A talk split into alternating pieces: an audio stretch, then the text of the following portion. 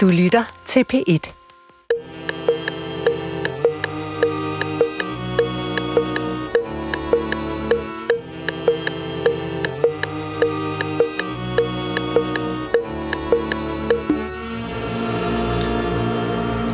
Goddag, mit navn er Peter Lund Madsen, og rigtig hjertelig velkommen til Hjernekassen på P1. I dag skal det handle om en gruppe af sygdomme, som alle kender til. Alle, uden undtagelse, har gjort sig tanker om denne form for sygdom, men det er langt fra hvem som helst alle, der ved, hvad det egentlig er, det drejer sig om. Det vil vi gerne gøre noget ved i Hjernekassen i dag. I dag skal Hjernekassen på P1 handle om kræft. Velkommen til Maren Weischer, læge, Ph.D. og kræftforsker. Velkommen til lytterne, velkommen til Hjernekassen på P1. Du lytter til Hjernekassen på P1 med Peter Lund Madsen. Og i dag der skal det handle om kræft, og min gæst det er Maren Weiser. Og tak fordi du vil komme. Tak, Peter. Øh, og, øh, og du er, jo, du er jo det, som vi kalder en selvhenvender. Øh, jeg har inviteret mig selv. Ah, du skrev, øh, og, øh, og jeg kan jo sige, at, øh, at det, er, det er min kone, der modtager brevene, og hun kigger på dem med, med meget øh, kritiske øjne, men den er sand. Det synes jeg er en rigtig god idé. Ja, hun er meget sød, ja. ja. Tak. Men øh, vil du ikke, som jeg altid beder mine gæster om, Fortæl lidt om dig selv til en start? Jo, øh, jeg er læge, og jeg har beskæftiget mig med kraftforskning siden 2004. Og det vil sige præcis med, hvad er årsagerne til kræft? Hvorfor er det, vi får kræft? Øhm, for det er jo en sygdom, der rammer 47.000 danskere om året, og alle kender nogen, der har kræft, eller har selv haft det, eller været pårørende til det. Og jeg synes, det er super interessant at forstå, hvad er kræft, og hvorfor bliver vi ramt af sygdommen? Hvor meget af det er noget, du selv kan påvirke, og hvor meget af det er noget, der sker af andre årsager? Og, og hvad er de årsager så? Og du har også skrevet en bog om det. Det er rigtigt. Hvad hedder den, og hvad handler den om? Den hedder Hvorfor lige mig? Og den handler om, hvad er kræft? Hvad er årsagerne til kræft, som vi forstår det i dag? Hvad er de vigtigste årsager til kræft? Fordi kræft er jo lidt anderledes end for eksempel influenza, corona, som mange har i forhold til efterhånden, ikke? hvor du bliver syg, fordi du bliver smittet med en specifik virus, coronavirus. Kræft er en sygdom, der har mange årsager. Så og er... hvor farlige er de forskellige årsager i forhold til hinanden, ikke? Ja, ja. og kræft er, kan man sige, kræft er virkelig en forskellige former for sygdomme. Det er mange forskellige sygdomme, der er. Altså, Verdenssundhedsorganisationen anerkender flere hundrede forskellige former for kræft. Men der er nogle grundprincipper øh, for, for kræft, og jeg synes, at det ville være en... For jeg kan huske dengang, jeg læste medicin, da jeg fik sådan grundforklaringen på, hvad det egentlig er, der sker, når kræft opstår og udvikler sig og bliver til en livstruende sygdom. Der synes jeg, der var rigtig mange ting, der faldt på plads. Så vil du ikke grundigt øh, og, og, og langsomligt fortælle, hvad er, hvad, hvad, hvad, hvad er der sker, når kræftsygdomme opstår? Hvordan opstår de, og hvorfor udvikler de sig, som de gør? Okay. Jamen altså, nu giver du mig, nu giver du mig jo øh, lov til at tale om noget, jeg er meget, meget interesseret i, så nu stopper du mig bare, jeg hvis, lover det. Øh, jeg hvis lover jeg, det. jeg bliver helt ustyrlig med detaljer. Øhm, altså, kræft er en sygdom, der starter i en af kroppens celler, og du skal se hele kroppen som et puslespil med 37.000 milliarder celler. Det er jo et enormt antal, ikke? Det er 37 med 12 nuller efter sig. Kræft starter i en af de celler, ved du får nogle skader på arvemassen, nogle skader på DNA'et, som ikke bliver repareret. I stedet for, så bliver de til mutationer. Og vi får mutationer hele tiden. Sikkert her, mens vi sidder og, og snakker, får vi mutationer rundt om i kroppen. Kræft starter, hvis du får nogle mutationer, der rammer så tilpas uheldigt, at de ændrer dit DNA på en måde, så cellen begynder at opføre sig anderledes. Cellerne har jo ikke bare fri leg. Du har cellerne i leveren, de skal rense blodet. Du har cellerne i hjertet, der skal pumpe blodet rundt. De har nogle meget specifikke opgaver, der bliver styret af arvemassen. Og du, hvis du får nogle mutationer, der går ind og ødelægger noget af den regulering, så kan du få en celle, der begynder at opføre sig anderledes. Og nogle af de mutationer, der kan føre til kræft, Det er for eksempel mutationer, der går ind og får en celle til at holde op med at respektere sine naboer, så den bare kloner sig selv og optager mere og mere og mere plads. Det er jo en af de typiske ting med en kraftknude. Det er jo bare en masse kraftceller i en klump. Cellerne begynder at leve unaturligt længe, og de begynder at øh, sprede sig rundt i kroppen, så i stedet for at have din originale kraftknude, så begynder du at få udsæd, eller de vi også kalder metastaser, ikke? som er kraftknuder andre steder, ligesom aflæggere. Øhm, og det er øh, meget, meget komplekst. Men man kan jo sige, altså de mister simpelthen evnen til at opføre sig ordentligt, evnen til at tage hensyn til fællesskabet. Fuldstændig. Hvis man får et sår, så danner sig nye celler. Ja. Men når sår så er helet, så holder det sig op med at danne nye celler, fordi at de respekterer de regler. Nu er det færdigt, nu ja. Ja. indtager vores plads. Men her med kræftceller, der er simpelthen nogle celler, som mister den der øh, evne til at, at indordne sig de andre celler, og så simpelthen bare begynder at vokse fuldstændig på egen hånd. Ja, fuldstændig. Bare, altså en, en kraftcelle, den mister evnen til at lytte til sine naboer, lysten til at lytte til sine naboer, den begynder at klone sig selv og lave en masse nye kloner. Og det der er, det der bliver problemet, det er jo, at de her kraftceller, de ikke laver noget fornuftigt. Altså du skal tænke på, nu er vi herude i DR-byen. Dem, der ikke har været her, der kan jeg sige, det ligner en myretue, der er fyldt med mennesker alle steder, der render rundt og laver et eller andet vigtigt. Ikke? Hvis man skal forestille sig, at ens organer, der er cellerne, ligesom myrerne i en myretue, de render rundt og løser en masse forskellige opgaver. Kraftceller vil være ligesom, hvis du havde nogle kollegaer på arbejdspladsen, der ikke lavede noget. De rendte bare rundt og gik i vejen. De gik ind og spiste andre folks madpakke, øhm, stjal folks værktøj, øhm, lå ting ligge og flyde i gangene, så man ikke kunne gå frem og tilbage dem, der skulle lave noget. Og problemet med kraft celler er jo, at der bliver flere og flere af dem, og de laver ikke de opgaver, der skal ske i organet. De, de står bare og fylder op, og så pludselig begynder man at mærke sygdommen, som er, hov, der er nogle problemer, fordi leveren ikke virker, eller nyrerne ikke virker, eller hvor, hvor nu kraften sidder og, og spænder ben for de raske celler. Og hvad er det, kan du sige noget om, hvad er det for nogle ting, der helt præcist går galt i sådan en celle? Ved man det? Er det de samme ting, eller er det mange forskellige ting, der går galt, når en rask celle udvikler sig til den celle, som bliver udgangspunktet for kræftsygdommen? Der, der er nogle ting, der går galt. Altså, der, der, går, der går det galt, at cellen øhm, holder op med at lytte til dens naboer, der siger, hey, vi bliver klemt, lad være med at vokse, der er ikke mere plads. Lad være med at, den mister lysten til at dele ilt og mad og vand, og den, der sker også nogle lidt mere komplekse ting med, at den holder op med at reparere sit DNA på samme måde som en rask celle. Den vedligeholder simpelthen ikke sig selv. Øhm, den begynder at leve unaturligt længe. Det er nogle af de, de kendetegn, der er. Og så siger du, at den har denne her evne, sygdomsevne til at sprede sig. Ja, Og hvordan spreder kræftceller sig?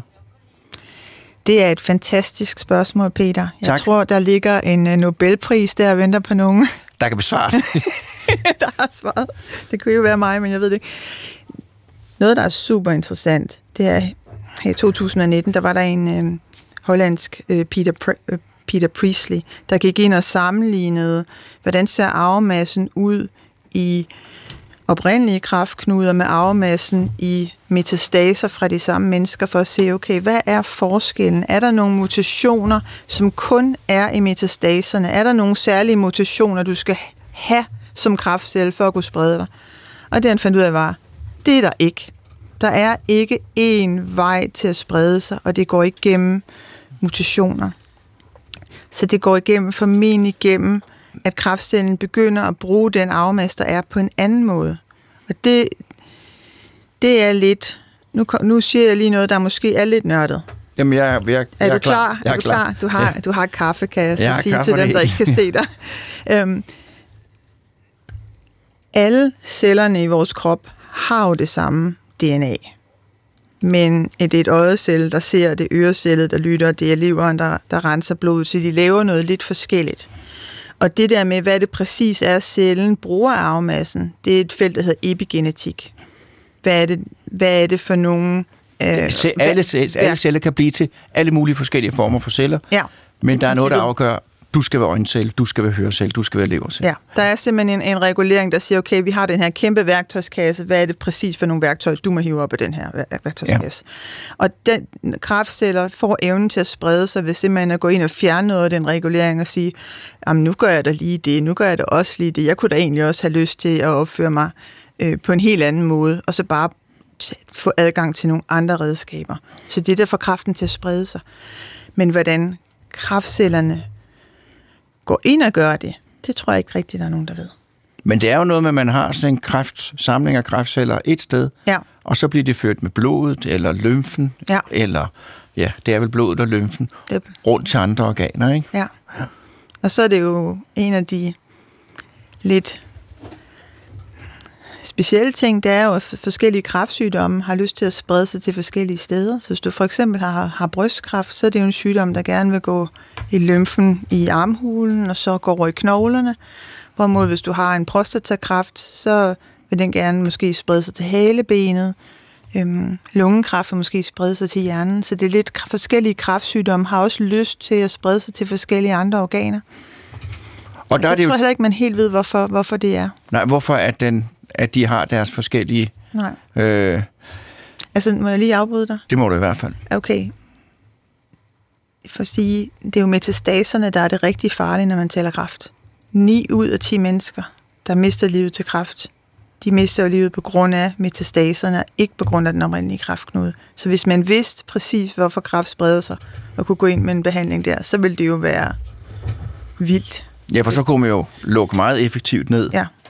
Øh, men det gør man ikke. Er det noget, man kommer nærmere? Er der inden for de sidste 10 år sket... Øh, jeg får lige en besked fra Morten om, at jeg skal forklare, hvad metastaser er. Øh, og det er mig, der har lavet en fejl. Øh, metastaser, det er, når kræft spreder sig og bliver til kræft andre steder i kroppen, så kalder man, nu er du ret mig, hvis jeg siger det forkert, så kalder man den kræft, der har spredt sig til andre steder i kroppen, for metastaser. Ja. Er det rigtigt? Ja. Godt. Øh, og nu tager vi lige tråd, men den finder vi lynhurtigt igen. Jo, med hensyn til det her at finde ud af, om man kan forhindre kræft i at sprede sig, er det noget, man er blevet afgørende klogere for inden for de sidste 10 år?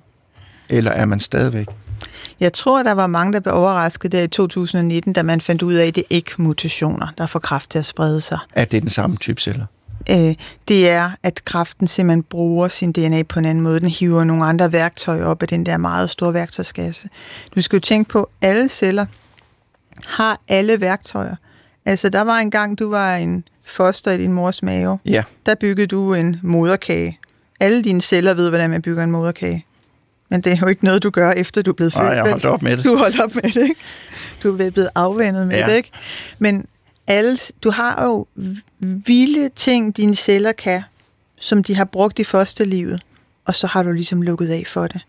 Og noget af det, som jeg tror, eller som der er noget, der peger på lige nu, det er jo, at meget af kraftens evne kommer af, at den prøver, at den får adgang til nogle af de værktøjer, som fostercellerne havde, da du var et foster. Og de kunne blive til næsten hvad som helst? De kunne, de kunne blive til hvad som helst, men de kunne også opføre sig på en lidt vild måde. Fordi nu går jeg tilbage til, da du var en baby. Du havde jo noget andet DNA end din mor. Men du lå inde i din mors mave og voksede, og hun gav dig blod og næring og ilt. Og hendes immunforsvar gik jo ikke ind og sagde, hov, der er noget her, der har et Y-kromosom og et helt andet køn end mig, og det skal afstødes, det er fremmed. Det gør du ikke. Du, du fik lov til at bo i hende inde i måneder, ikke? selvom du jo ikke er det samme som din mor. Og det der med at, at, at, at, blive, at gøre sig selv acceptabel, selvom du er, er fremmed, det er jo faktisk det, som kraftcellerne gør, når de spreder sig for eksempel brystkræft spreder sig til knoglerne, så er der pludselig en brystcelle i en knogle. Det er jo ret forkert. I en rask krop vil immunsystemet komme ind og sige, hov, hov, hov, hov, hov, hov, hov, hov. Ja. Du er uden for kommunegrænsen, ja. ikke? Altså, ja. tilbage, ja. Ja. tilbage ikke? så vil den blive aflevet, øhm, den celle, der var stukket af. Kræftcellerne, de har spredt, kan sprede sig rundt i kroppen, og det er jo ikke alle kræftpatienter, hvor der oplever at få spredningen, så det er jo, men, men nogen gør, ikke? Og hvor immunsystemet ligesom siger, okay, du, du sidder her og bygger knuder i knoglen, og du, det bliver ikke slået ihjel. Kraftcellen bliver ikke slået ihjel, fordi den kan, simpelthen kan bruge nogle af de tricks, som fosterceller bruger til at blive accepteret af deres mors. Til at få lov til at være et fremmed ja. individ i en fremmed krop. Ja. Og så finder de der frem, og så lader knoglerne celler ja. komme til, som ikke hørt hjemme i en knogle. Det, det er så vildt. Det er ligesom om kraftcellerne på nogle måde er ligesom din egen onde tvilling. Ikke? Ja.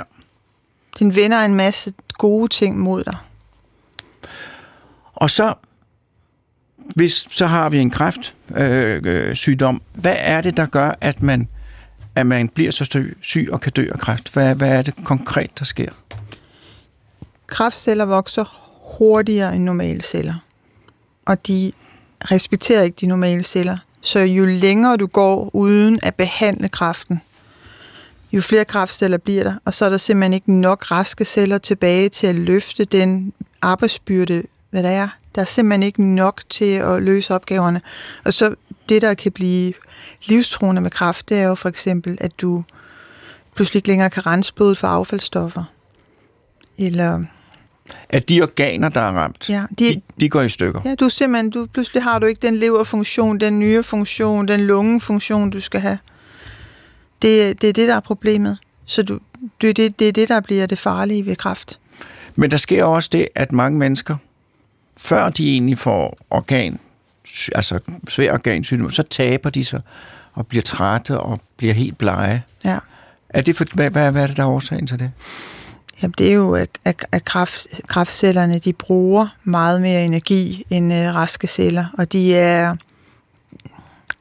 de, de er meget sådan øsle i deres øhm, De kører bare løs. stofskifte. De, de bruger løs, ikke? Altså, det, du ved, det er ligesom om, du har en teenager derhjemme, ikke? så hælder de et helt glas juice op, så drikker de tre tårer, og så er det bare, står den tre dage efter inde på deres skrivebord. Du ved, Og så, ja. du ved, altså, du ved, de bruger bare løs. Så det her, det er altså tale om en enkelt celle. Så altså, du, de bruger flere, de starter med en celle, Ja. som så bare laver kloner, kloner, kloner, kloner, kloner, kloner af sig selv. Af Så du har- utilpassede individer, Ja. som ikke har noget andet formål end sprede sig og, øh, og lave ballade i Ja. butikken. Ja, Og det er det, der er, er det, der er grundligheden ved kræftsygdommen. det er det, alle kræftsygdomme har til fælles. Ja. ja. Og så er de jo meget forskellige. Du har jo, du kender jo sikkert forskellige mennesker, der har haft kræft, Ja. især fordi du er læge, så du har jo set rigtig mange forskellige, og der er nogen, der er meget, meget syge, hvor sygdommen udvikler sig meget hurtigt. Og så er der nogen helt over i den anden ende, hvor det går enormt langsomt, hvor man faktisk ikke engang behøver at behandle, man bare kan nøjes med at se an. Du har nogle tilfælde af prostatakræft for eksempel. Og hvad er det, der gør forskellen på det? Ja, det er et godt spørgsmål igen. Altså, jeg, jeg, jeg, jeg, ved, ikke, jeg ved ikke, hvad, for, hvad, hvad, hvad grunden til det er. Men der er også igen det, Der er meget stor forskel. Altså, der har jo været en debat om, at man skulle screene mænd for prostatakræft øhm, i, i Danmark. Ikke? Man har jo screening for prostatakræft i USA.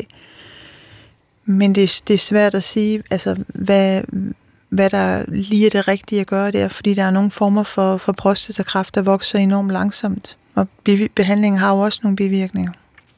Ja, så man kan sige, at det er jo sådan et dilemma. På den ene side, hvis man screenede alle mænd over en vis alder for prostatakræft, så vil man opdage nogle tilfælde, og hvis man behandlede dem, så vil man i sidste instans øh, måske redde nogle liv, men man ville også påføre en masse mennesker en masse unødig lidelse ved at vide, at de havde en sygdom, som de ellers ikke havde kendt til, Ja. og ved at udsætte dem for en behandling, som er belastende og nogle gange invaliderende. Fuldstændig rigtigt. Og det er et, et ægte dilemma, og det er et dilemma, tror jeg også, som hvis man som, som menneske skulle besvare, hvad synes du, Rik, så er det meget at gøre med ens eget temperament. Fuldstændig. Nogle mennesker vil være, jeg skal have tjek, altså jeg skal virkelig, øh, og andre vil hellere leve øh, i, ikke i uvidenhed, men, men har ikke behov for at skulle, skulle konfronteres med alle ting. Det er forskellen på dem, som skynder sig ind på nettet for at se, hvad for nogle sygdomme de har risiko for at få, og så sådan nogen som mig, som ikke i sin vildeste fantasi kunne drømme om at få den information. Altså,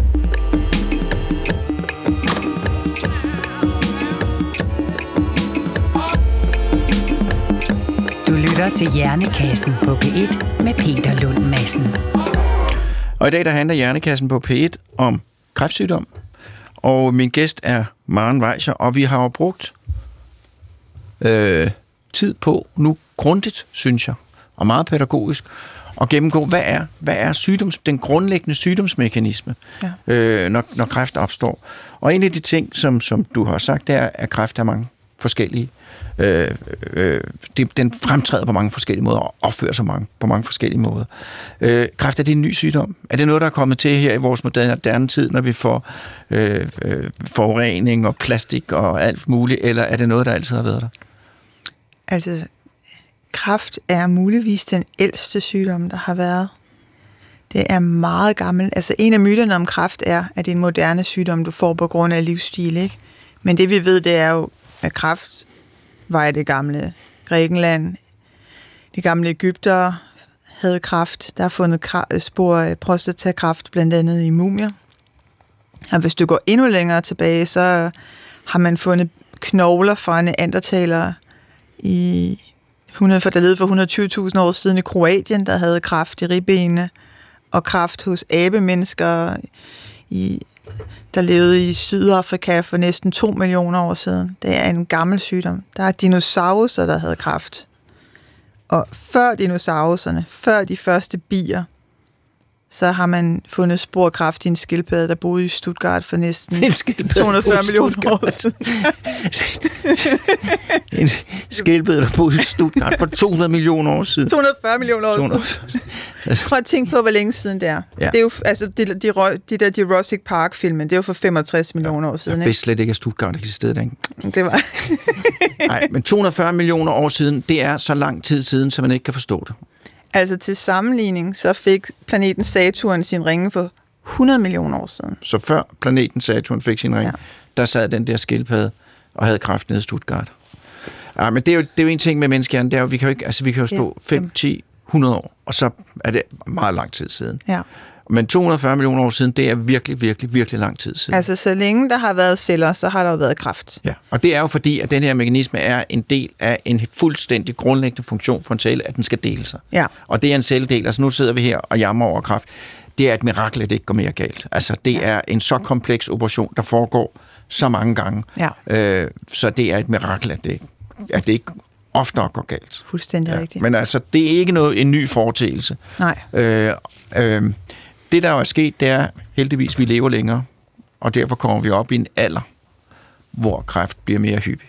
Fuldstændig rigtigt, ja. Men hvis man gik tilbage til stenalderen, og der var og man med indfør, vi, nu, vi tog, fik en tidsmaskine, vi tog, og så med et team af dygtige kolleger tog tilbage til stenalderen og etablerede et hospital, og folk så fik mulighed for at blive behandlet, så ville de udvikle Kræft. den samme form, altså samme vifte af kræftsygdomme, som vi har.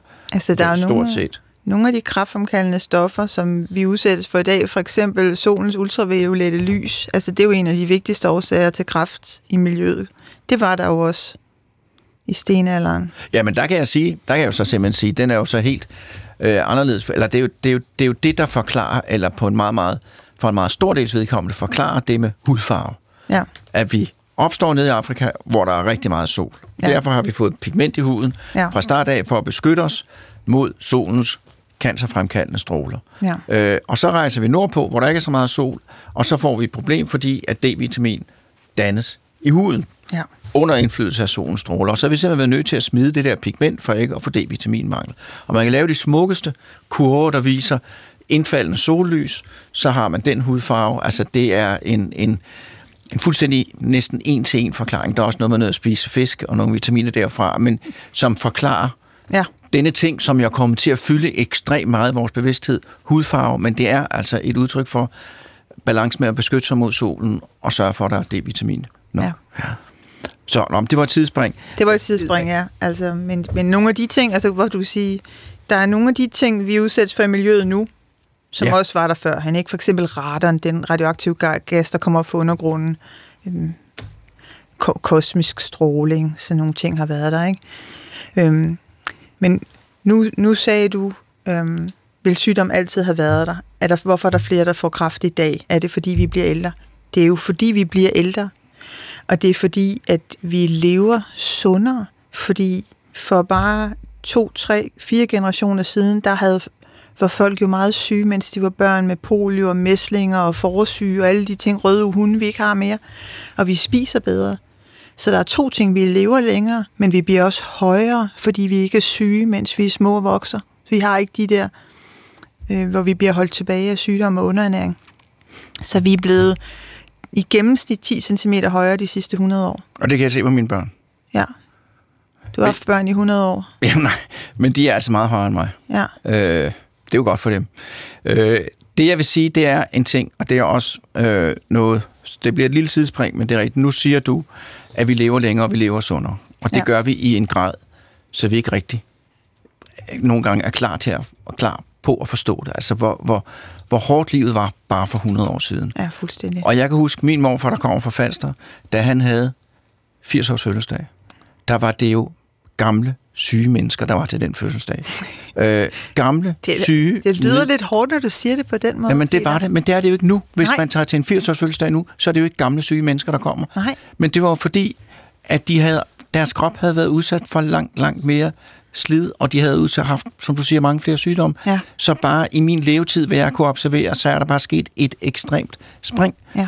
Og jeg tror, og nu kommer det ikke til sidespring, men det er en vigtig information at få ud. Jeg tror, at når man nu om dage snakker så meget om, at folk har det dårligt mentalt og er stresset og, og alt sådan, så er en årsag, det er, at man bilder sig ind, at livets normaltilstand er at have det godt. Ja. Det er det ikke. Nej. Livets normaltilstand, det er at have det helvedes til at være bange for, hvad der sker i morgen, og, være, altså, og skulle tage sig sammen, og nu skal du så, og det går ondt i benet, men jeg skal videre.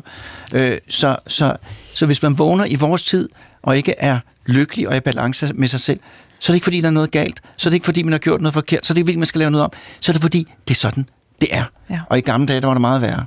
Men det var et tidsspring, men i hvert fald, så, så, så, så er det, det der er krogen tilbage, det der er krogen tilbage til, til dagens emne, det er jo det her med, at nu, altså, at, at nu om dagen, så øh, får vi flere kræft, fordi vi lever længere, fordi vi har levet et sundere liv, så vi kommer op i, i, i nogle aldersgrupper, hvor kræft har en, en meget højere forhold. ja. Det er jo 9, 9 ud af 10, der får kræft af over 50 år. Ja. Øhm, Det er en langsom sygdom. Den starter jo typisk med, du får en første mutation, når du er en teenager, så får du måske en kraftfremkaldende mutation i den samme celle.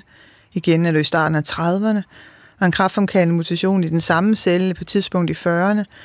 Og så på et eller andet tidspunkt, så får du lige den mutation, der er, der er dråben, der får bedre til at flyde over. Og så får du kræften. Det er omkring 60-årsalderen. Så det, det er omkring Det 60 er år. en meget langsom sygdom. Ja. Altså, der er jo mange, der tænker, Hå, har jeg fået kræft, fordi at jeg har været for stresset på arbejdet, eller jeg er blevet skilt, og jeg ikke har fået spist rigtigt i vinters, eller tænker på noget, der er sket relativt for nylig. Men det er en meget langsom sygdom, der er for de fleste mennesker er meget lang tid undervejs. Og det, ja, og det leder mig frem til det næste spørgsmål. Så hvem, hvem er det, der får kræft? Hvem er det? Hvem er det folk? Altså, jeg har jo, det kan man jo, det taler vi om, kommer til at tale om siden, men man kan jo stadigvæk godt høre folk, der siger, øh, at kræft er et resultat af, at man har levet forkert, man har været igennem en stresset periode, kroppen har været udsat for noget, man reagerer på en mental smerte ved, at, øh, at man får kræft. Ja. Øh, er der en bestemt personlighedstype, der får kræft? Det er, kræft kan jo ramme alle mennesker, og den kan ramme i alle aldre. Men den rammer typisk når omkring 60-70 års alderen er de fleste tilfælde af kræft. Jeg tror ikke, du kan sige, at det er en type mere end en anden. Mænd får mere kræft end kvinder. Men det er tilbage til, hvad vi lige snakkede om folk, før, at folk er blevet højere. En af, en af de vigtige ting at forstå ved kræft er jo, at jo flere celler du har, jo flere lodder har du i dit lotteri, der kan blive, hvor en celle kan blive trukket ud og blive en kræftcelle. Og mænd er højere end kvinder, og højere mennesker har, har flere Har stør- celler og større risiko for kræft. Og større organer, så det er ikke Og bare... større organer. Så når risikoen for kræft er steget gennem de sidste 100 år, så en af forklaringerne er, at du er blevet højere. Så det er også en forklaring. Det er også en forklaring, ja. Ja. Og er det så, og det er jo så et vigtigt spørgsmål, er det så sådan, fordi det kan man godt få fornemmelsen af nogle gange, når man læser morgenaviserne med, med, med alle mulige sundhedsråd, og det er der mange af, øh, er det sådan, at hvis nu, at jeg fra den tidligste barndom har gjort alt øh, det fornuftige, jeg har ikke røget, jeg har ikke drukket, jeg har motioneret, øh, jeg har haft pulsen op hver dag og gået tusind skridt hver dag, jeg har gjort alt, og hver gang jeg har læst noget nyt videnskabeligt venopbygget, så har jeg inkorporeret det i min livsstil. øh, kan jeg så sige, min risiko for kræft, den er altså meget, meget lille. Fordi jeg har gjort alt det rigtige. Man kan godt få det indtryk, når man læser ugeblade og blogs om sundhed og, og ser tv, Peter, men hvis jeg skal sige det, så, så, så det ville være dejligt, hvis man selv kunne være herre over, om man bliver syg eller man ikke bliver syg. Men, men virkeligheden er lidt mere broget. Hvis du spørger kraftens bekæmpelse, så siger de, at vi med den helt perfekte livsstil. Altså som i perfekt? Ja, perfekt.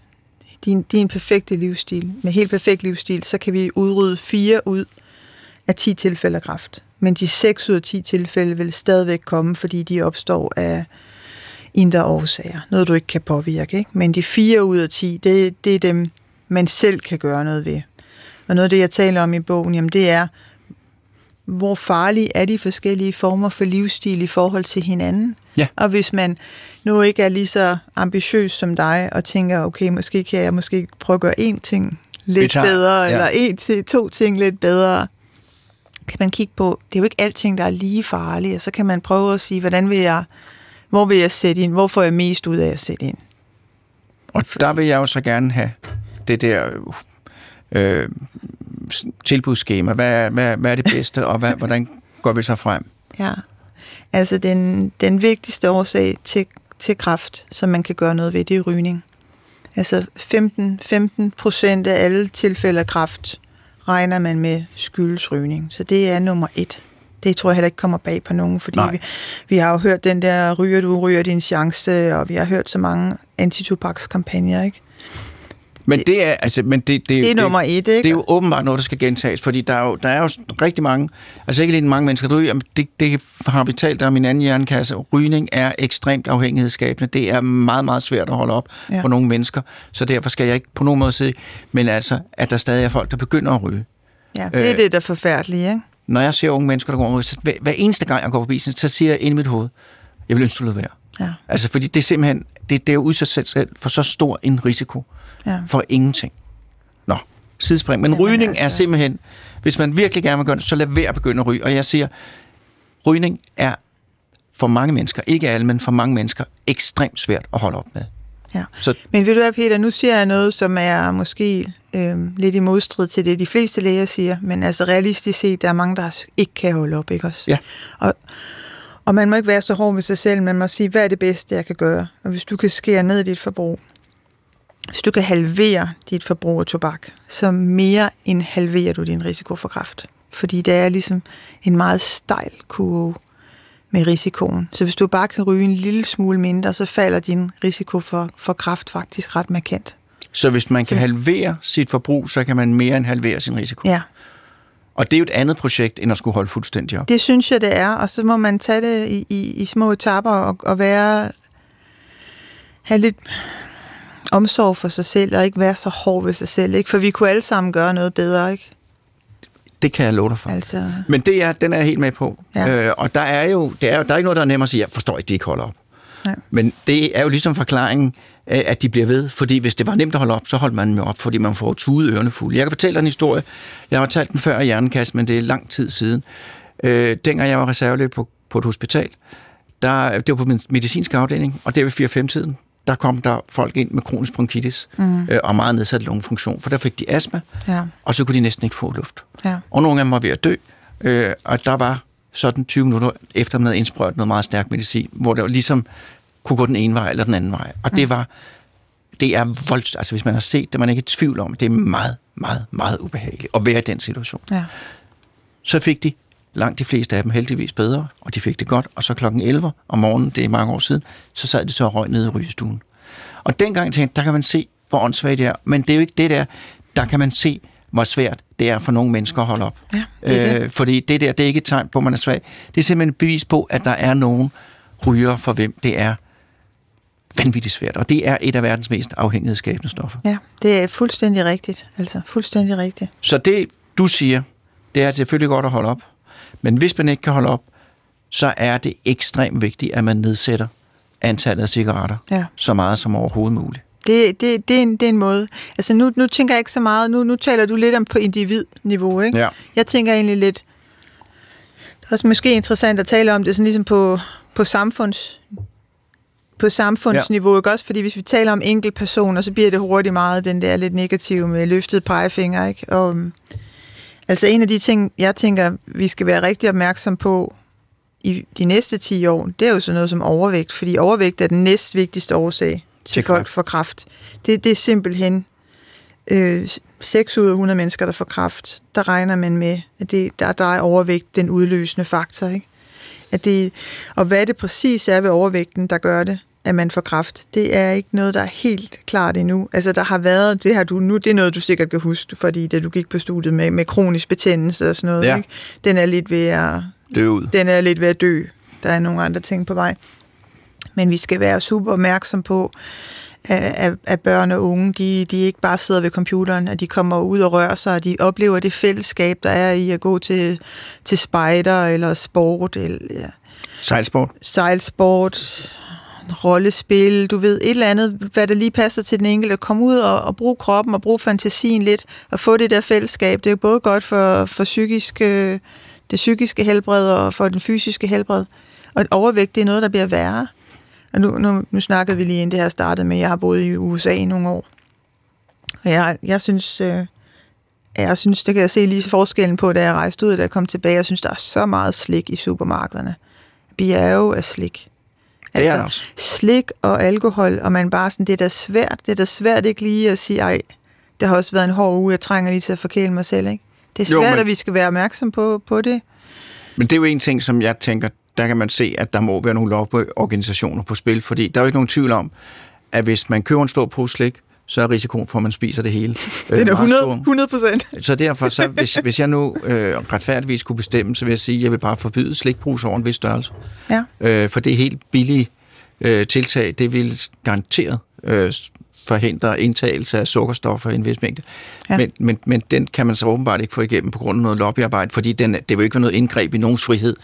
Man må sælge alt det slik, man vil, men man må bare ikke sælge det i affaldssække størrelse poser. øh. Det er meget diplomatisk, Peter. Jeg ja. kan godt lide det. Men ja. er det ikke rigtigt? Ja, det er fuldstændig rigtigt. Nej, men, altså, de jo... Og her udtaler jeg mig som læge. ja. Det er godt.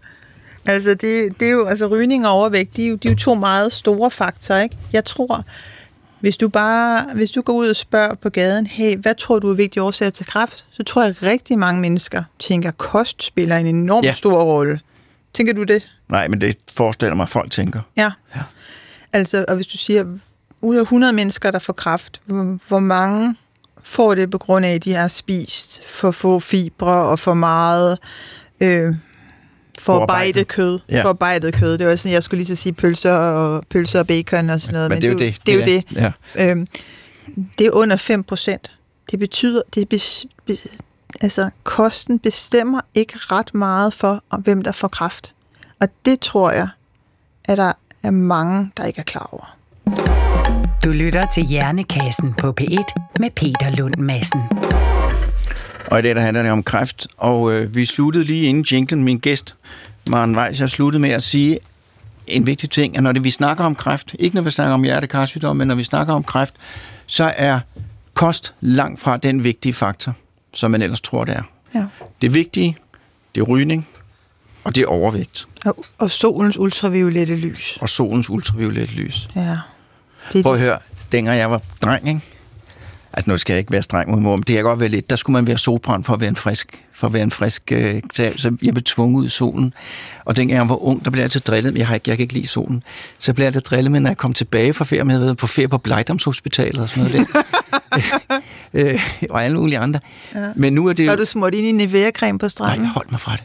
Jeg synes, det der med at ligge i solen, det er rejsesfuldt. Ja. Øh, så jeg holder mig fra det. Men, men dengang, der var der altså en, en, en trend imod, at man skulle ud og, og se godt ud og blive brun øh, at ligge ude i solen. Men det er også farligt. Altså, det er jo fordi, vi er sådan nogle nørder, Peter. Det er jo derfor, vi sidder her og nørder. Ja. Altså, jeg tænker, at det, der er jo mange mennesker, der får endofiner fra solen. De bliver simpelthen bare glade af at ligge og solbade, ikke? Der er jo også folk, der får endofiner af at løbe og sådan noget. Ja, det har jeg også hørt om.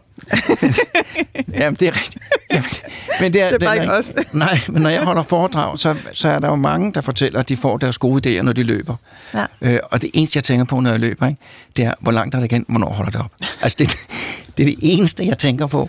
Øh, Eller du tænker på, om du når bussen. ja, ja. Øh, nej, men, øh, men jeg kan godt lide at cykle, men det er en anden historie. Nu, altså, nu skal vi lige... Vi har Vi har tre.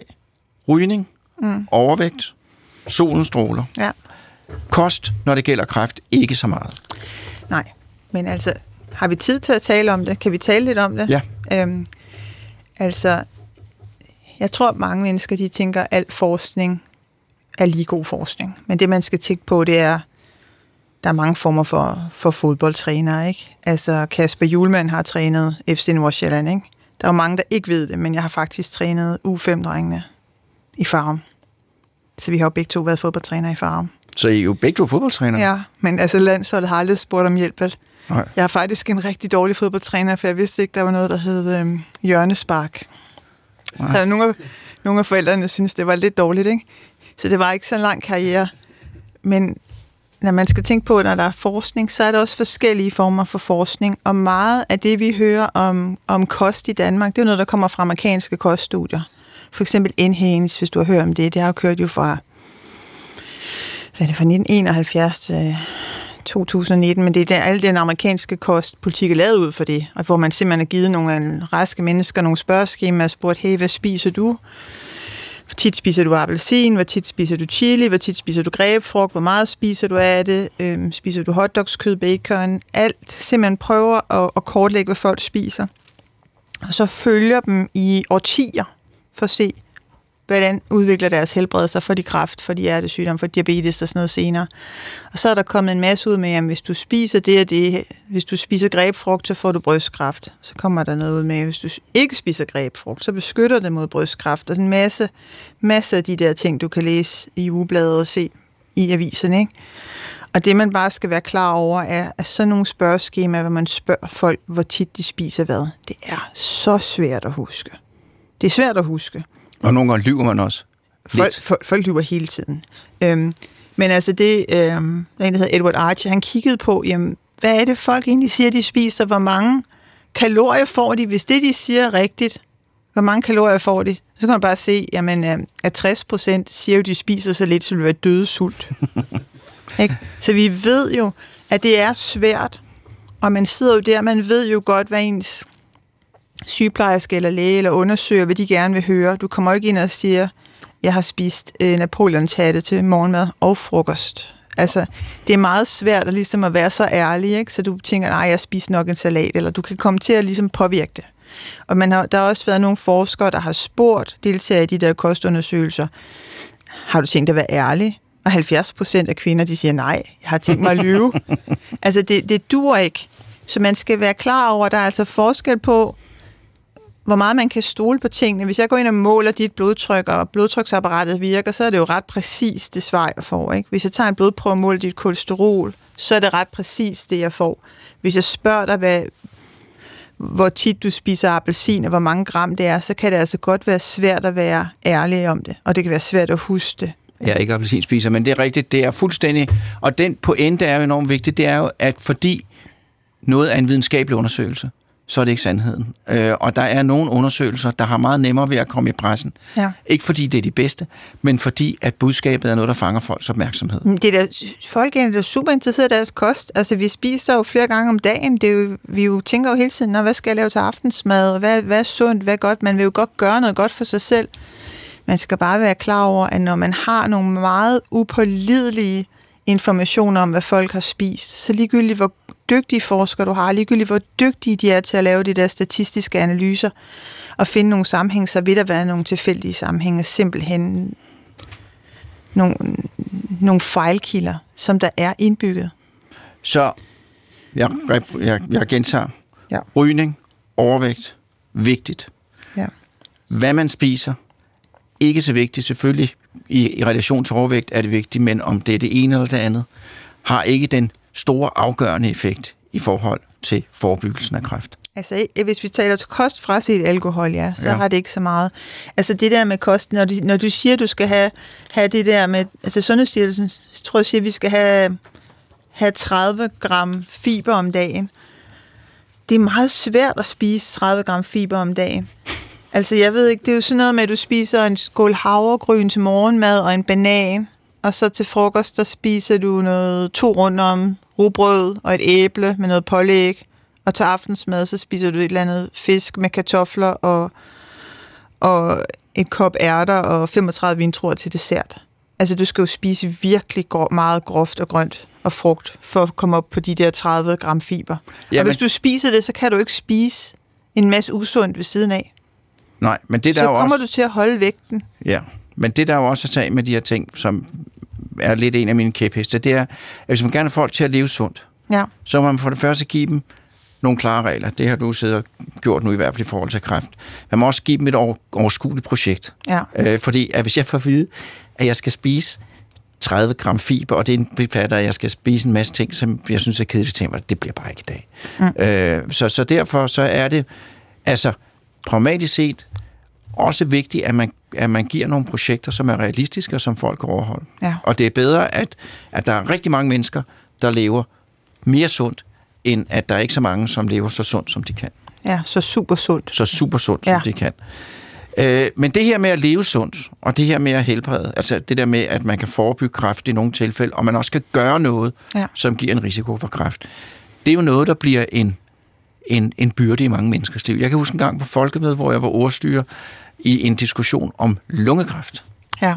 Og der var der rigtig mange af dem, jeg talte med rundt omkring der, som havde lungekræft, som havde skyldfølelse, om, som undskyldte, som kunne fortælle om rigtig mange ubehagelige ting, de fik at vide. Ja. Hvordan er, hvordan, hvad, hvad tænker du om det? Altså, jeg tænker, at øh, alle de sundhedsoplysningskampagner, vi har haft de sidste 20 år, hvor vi har prøvet, øh, hvor Sundhedsstyrelsen har prøvet at lære os, at vi skal øh, passe på ikke at blive solskoldet, fordi solskoldninger giver mutationer i huden, og vi skal ikke ryge, fordi rygning giver mutationer i lungerne. Alle de ting, al den oplysning har jo været nødvendig for at få os til at forstå, hvad årsagen er til kræft, og hvordan vi kan sænke risikoen, men den har også, bagsiden af den medalje er jo, at man kommer til at sige, jamen du har fået lungekræft, som du må have gjort noget forkert.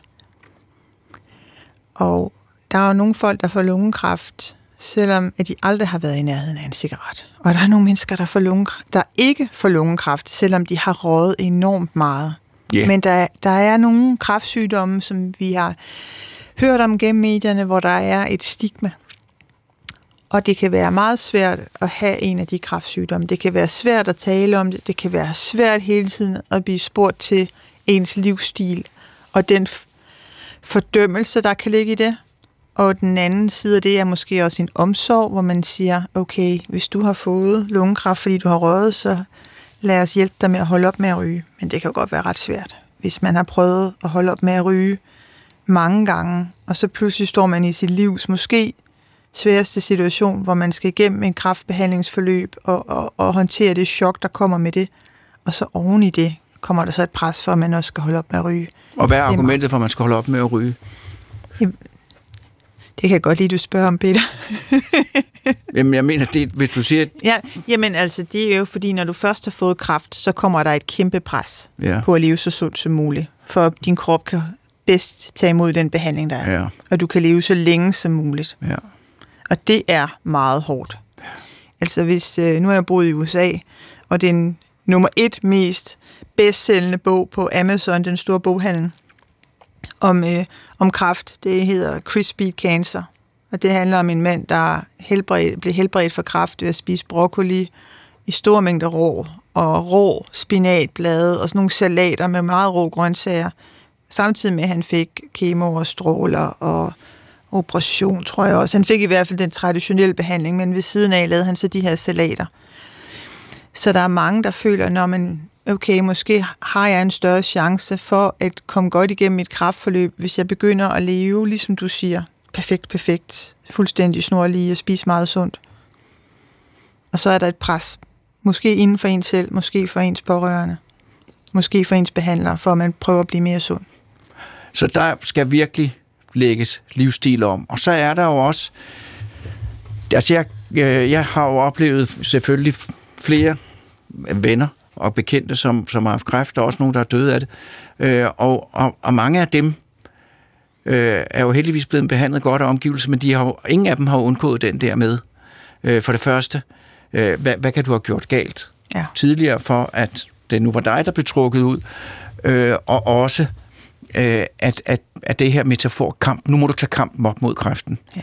Og i og med, at man siger, at det er en kamp, man tager op, så lægger man jo også og siger, at du kan vinde hvis du gør det godt nok, og du taber den, hvis du ikke gør det godt nok. Ja, det, det er meget hårdt, ikke også? Altså, jeg kan godt se, at det kommer fra et godt sted, hvor man gerne vil støtte den person, der er syg.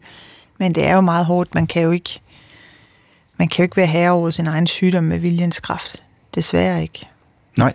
Altså. Og den her tabte, tabte kampen til kræften, altså det er jo det er jo et forsøg på at give folk håb i en situation. Ja. Øh, og det er altid godt at give folk håb. Men det pålægger altså også et, et ansvar for noget, man ikke kan tage ansvaret for. Ja. Så, så, så, så har du en opfordring til, hvordan folk skal, skal tænke og opføre sig, hvis nu en, de, en i deres nærmeste omgangskreds bliver, bliver rigtig syg af kræft? Jeg vil sige, have omsorg for en selv, og omsorg for ens pårørende, og spørge den, der er syg, hvad har vedkommende brug for, hvad har vedkommende lyst til, øhm, mere end at komme med, med en pakkeløsning, ikke? Lige netop. En ja. pakke af løsninger. Ja. Jeg havde en ven, som, øh, som blev syg af kræft, og det var noget meget hurtigt forløbende, og det kom ud af den blå luft. Han havde cirka to måneder, og i de to måneder, der sagde han, jeg, jeg, jeg skal nok klare det her. Altså han levede i fortrængning, øh, og det var sådan set en aftale. Og det mm. kan jeg bagefter godt se som en egentlig fornuftig strategi. Ja. Han havde to måneder, og der var ikke den store tid til at skulle alt muligt igennem. Mm. Øh, og der var nogen, der simpelthen ikke kunne holde ud, at han havde valgt det. Mm. Som mente, han skulle gøre noget helt andet. Og som på den mest tåbelige vis øh, behandler personale, trængte sig ind på hans domæne øh, og, og chikanerede ham. Er voldsomt. Altså, du lev det bedste, lev det bedste liv, så længe du har livet, og hvad det betyder for dig.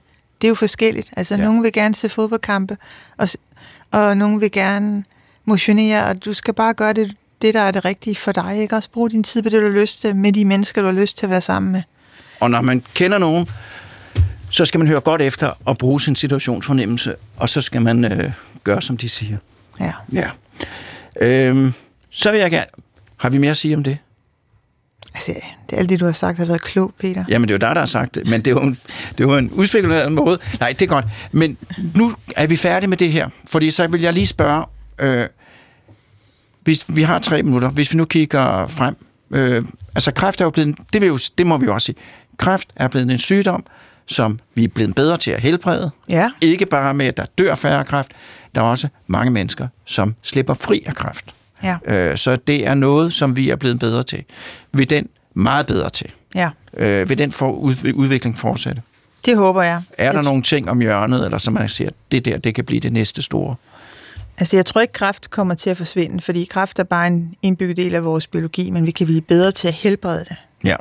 Øhm, altså, jeg, jeg, jeg kunne godt tænke mig i, i fremtiden, at, øh, at vi bliver bedre til at se på, hvordan vi epigenetisk kunne gå ind og påvirke kræftceller, så vi kunne tvinge dem måske til at opføre sig anderledes. For en af de mest interessante forsøg kom ud for nogle år siden, der hed Paul Kalusa i Kansas City, Missouri.